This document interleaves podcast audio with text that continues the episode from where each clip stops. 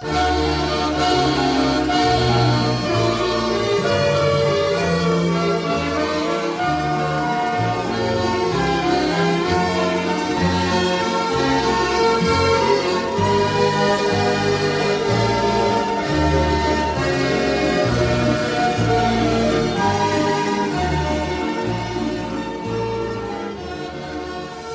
Вопросы о смерти и вечности. Вопрос первый. Существует ли загробная жизнь?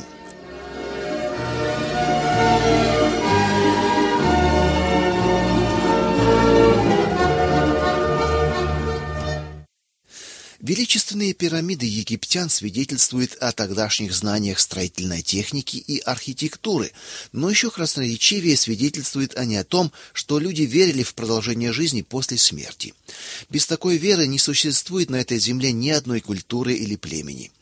Из этого ряда не исключены даже атеисты. Когда после смерти северо-вьетнамского революционера Хошимина перед коммунистическим руководством зачитывалось его завещание, в нем было написано – я иду, чтобы вновь встретиться с товарищами Марксом, Энгельсом и Лениным. Почему это происходит? Да потому что Бог вложил в сердца людей вечность. Екклезиаста 3:11. В русском переводе не точно. Мир. Смерть является для нас стеной, и нам не дано видеть того, что находится по ту сторону этой стены. Лишь он один смог проломить ее. Он побывал там и вернулся из потустороннего мира обратно. Им был Господь Иисус Христос. Он умер на кресте и на третий день воскрес из мертвых. От Иисуса, который попрал смерть, нам доподлинно известно, что со смертью наше существование не прекращается. Он засвидетельствовал нам правду о небе и аде. Мы созданы для вечности и через веру в него призваны к вечной жизни. Я есть им воскресение и жизнь. Верующий в меня, если и умрет, оживет. Иоанна 11:25.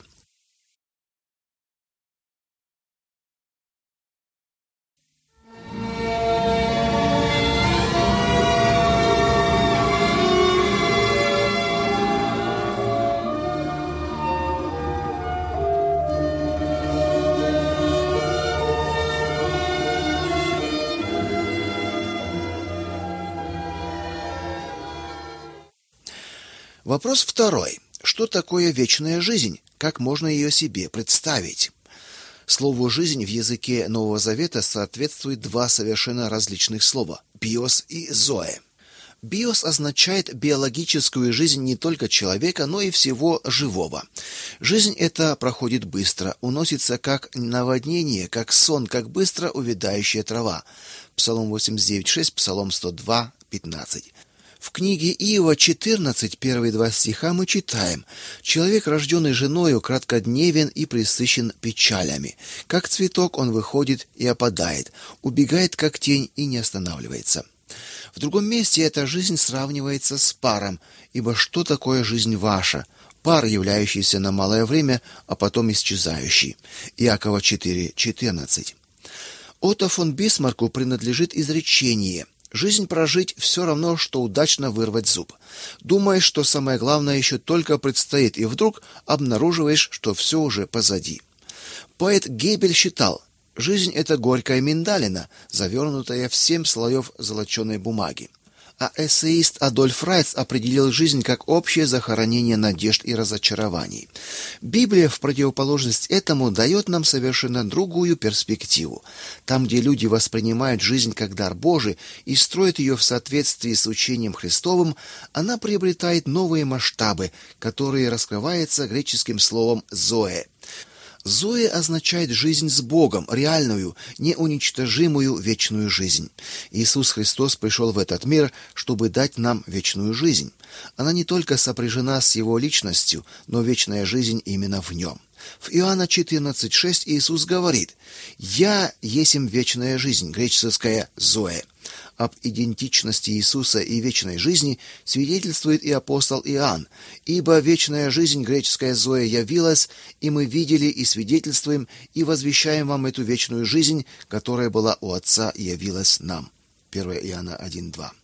Верующий в Иисуса, имеющий Иисуса Господом, имеет вечную жизнь. 1 Иоанна 5, 12. Имея обетование вечной жизни, 1 Иоанна 2, 25, мы строим свою временную жизнь на вечном основании.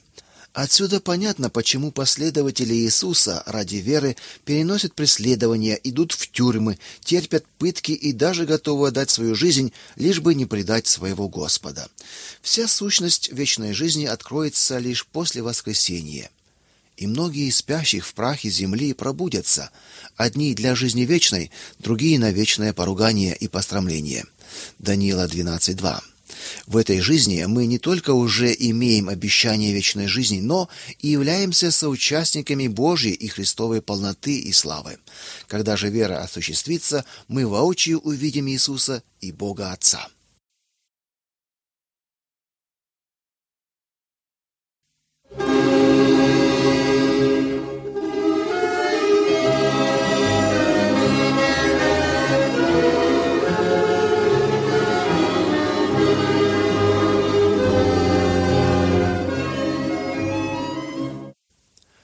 Вопрос третий. Когда начинается вечная жизнь? Библия свидетельствует, что существует только два вида вечности – вечная жизнь или вечная погибель. Поэтому, по словам Кемнера, величайшая потеря – жить и умереть без Христа. В Иоанна 3,15 подчеркивается, что всякий верующий в Него не погибнет, но будет иметь жизнь вечную. Приобщение к вечной жизни таким образом происходит не после смерти, но с момента обращения – Верующий в Сына имеет жизнь вечную. Иоанна 3:36. Эта вера несет печать воскресения Иисуса из мертвых и поэтому стоит на абсолютно прочном основании. Бог желает, чтобы в нас жила уверенность. Это написал я вам, верующим во имя Сына Божия, дабы вы знали, что вы, веруя в Сына Божия, имеете жизнь вечную. 1 Иоанна 5:13.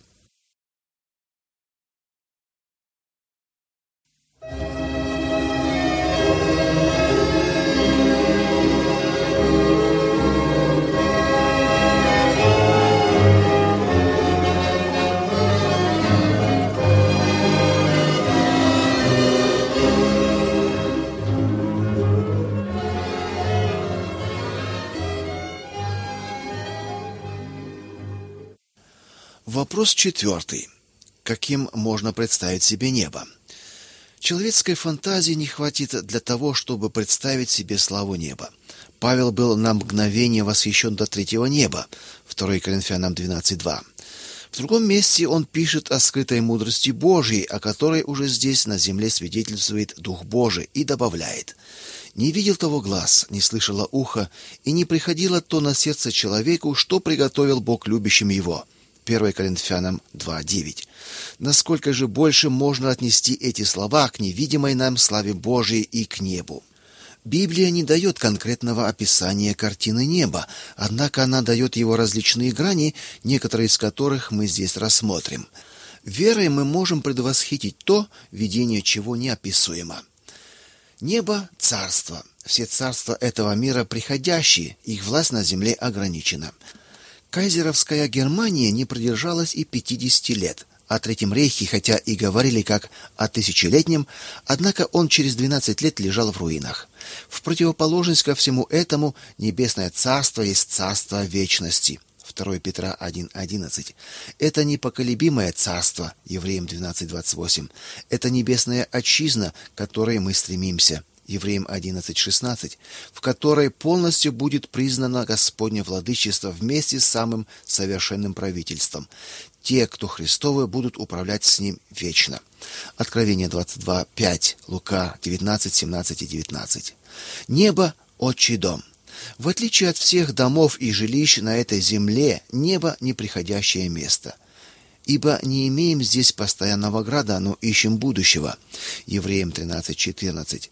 Этот град приготовил сам Бог. Евреям 11:16. И Господь Иисус является устроителем вечного града. В доме отца моего обителей много. Я иду приготовить место вам. Иоанна 14:2. Все верующие во Христа имеют там вечное гражданство. Они сограждане Богу. Ефесянам 2:19. В молитве Отче наш говорится: Отче наш, сущий на небесах. Матфея 6:9. А в Иоанна 17:24 Господь Иисус молится так: Отче, которых ты дал мне, хочу, чтобы там, где я и они были со мною, да видят славу мою, которую ты дал мне. Небо это наш отчий дом, потому что там живет Бог. Бытие 24:7, Псалом 113:11, Матфея 6:9. Там же находится и Иисус. Оттуда он пришел в наш мир. Иоанна 3:13, Иоанна 6:38. И после вознесения он снова был принят там. Луки 24:51, Деяния 1:11. При своем возвращении в силе и славе он придет оттуда и возьмет к себе своих. Небо наша родина. Во время последней войны миллионы людей лишились своей родины. Из поколения в поколение люди жили в родной местности, пока не наступал день, когда они были вынуждены бежать оттуда, были изгнаны. Сам автор является свидетелем тех страшных событий.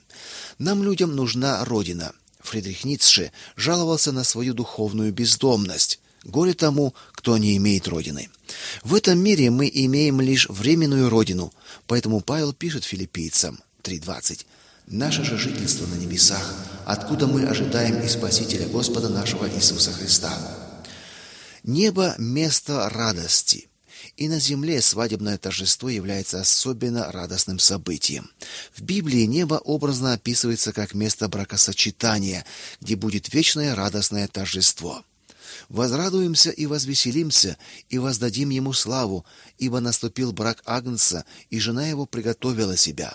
Откровение 19.7.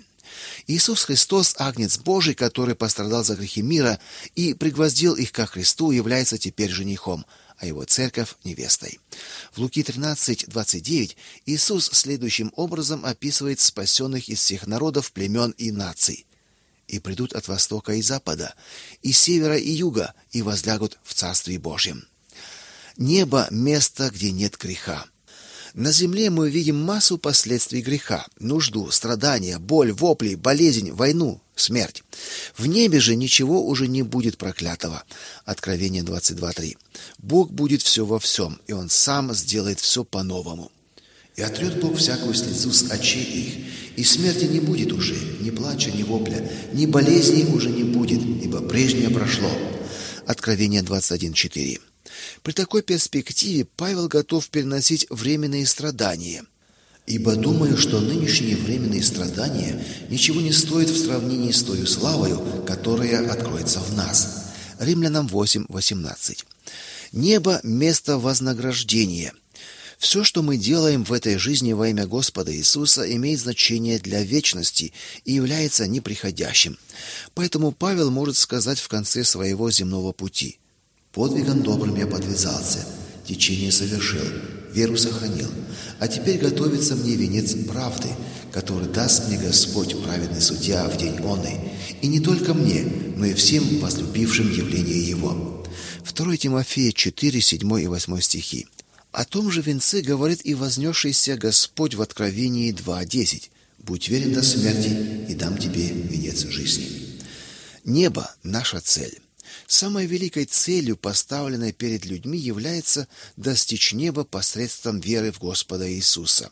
В 1 Петра 1, 8 и 9 апостол указывает на эту цель, на Иисуса которого не видев любите, и которого доселе не видя, но веруя в Него радуетесь радостью неизреченную и преславную, достигая, наконец, верою вашей спасения душ».